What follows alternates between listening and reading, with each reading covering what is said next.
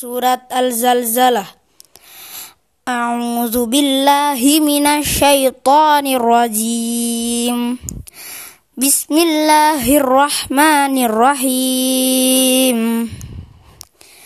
إذا زلزلت الأرض زلزالها وأخرجت الأرض أثقالها وقال الإنسان ما لها. يومئذ تحدث أخبارها بأن ربك أوهى لها. يومئذ يشدر الناس أستاتا ليروا أعمالهم.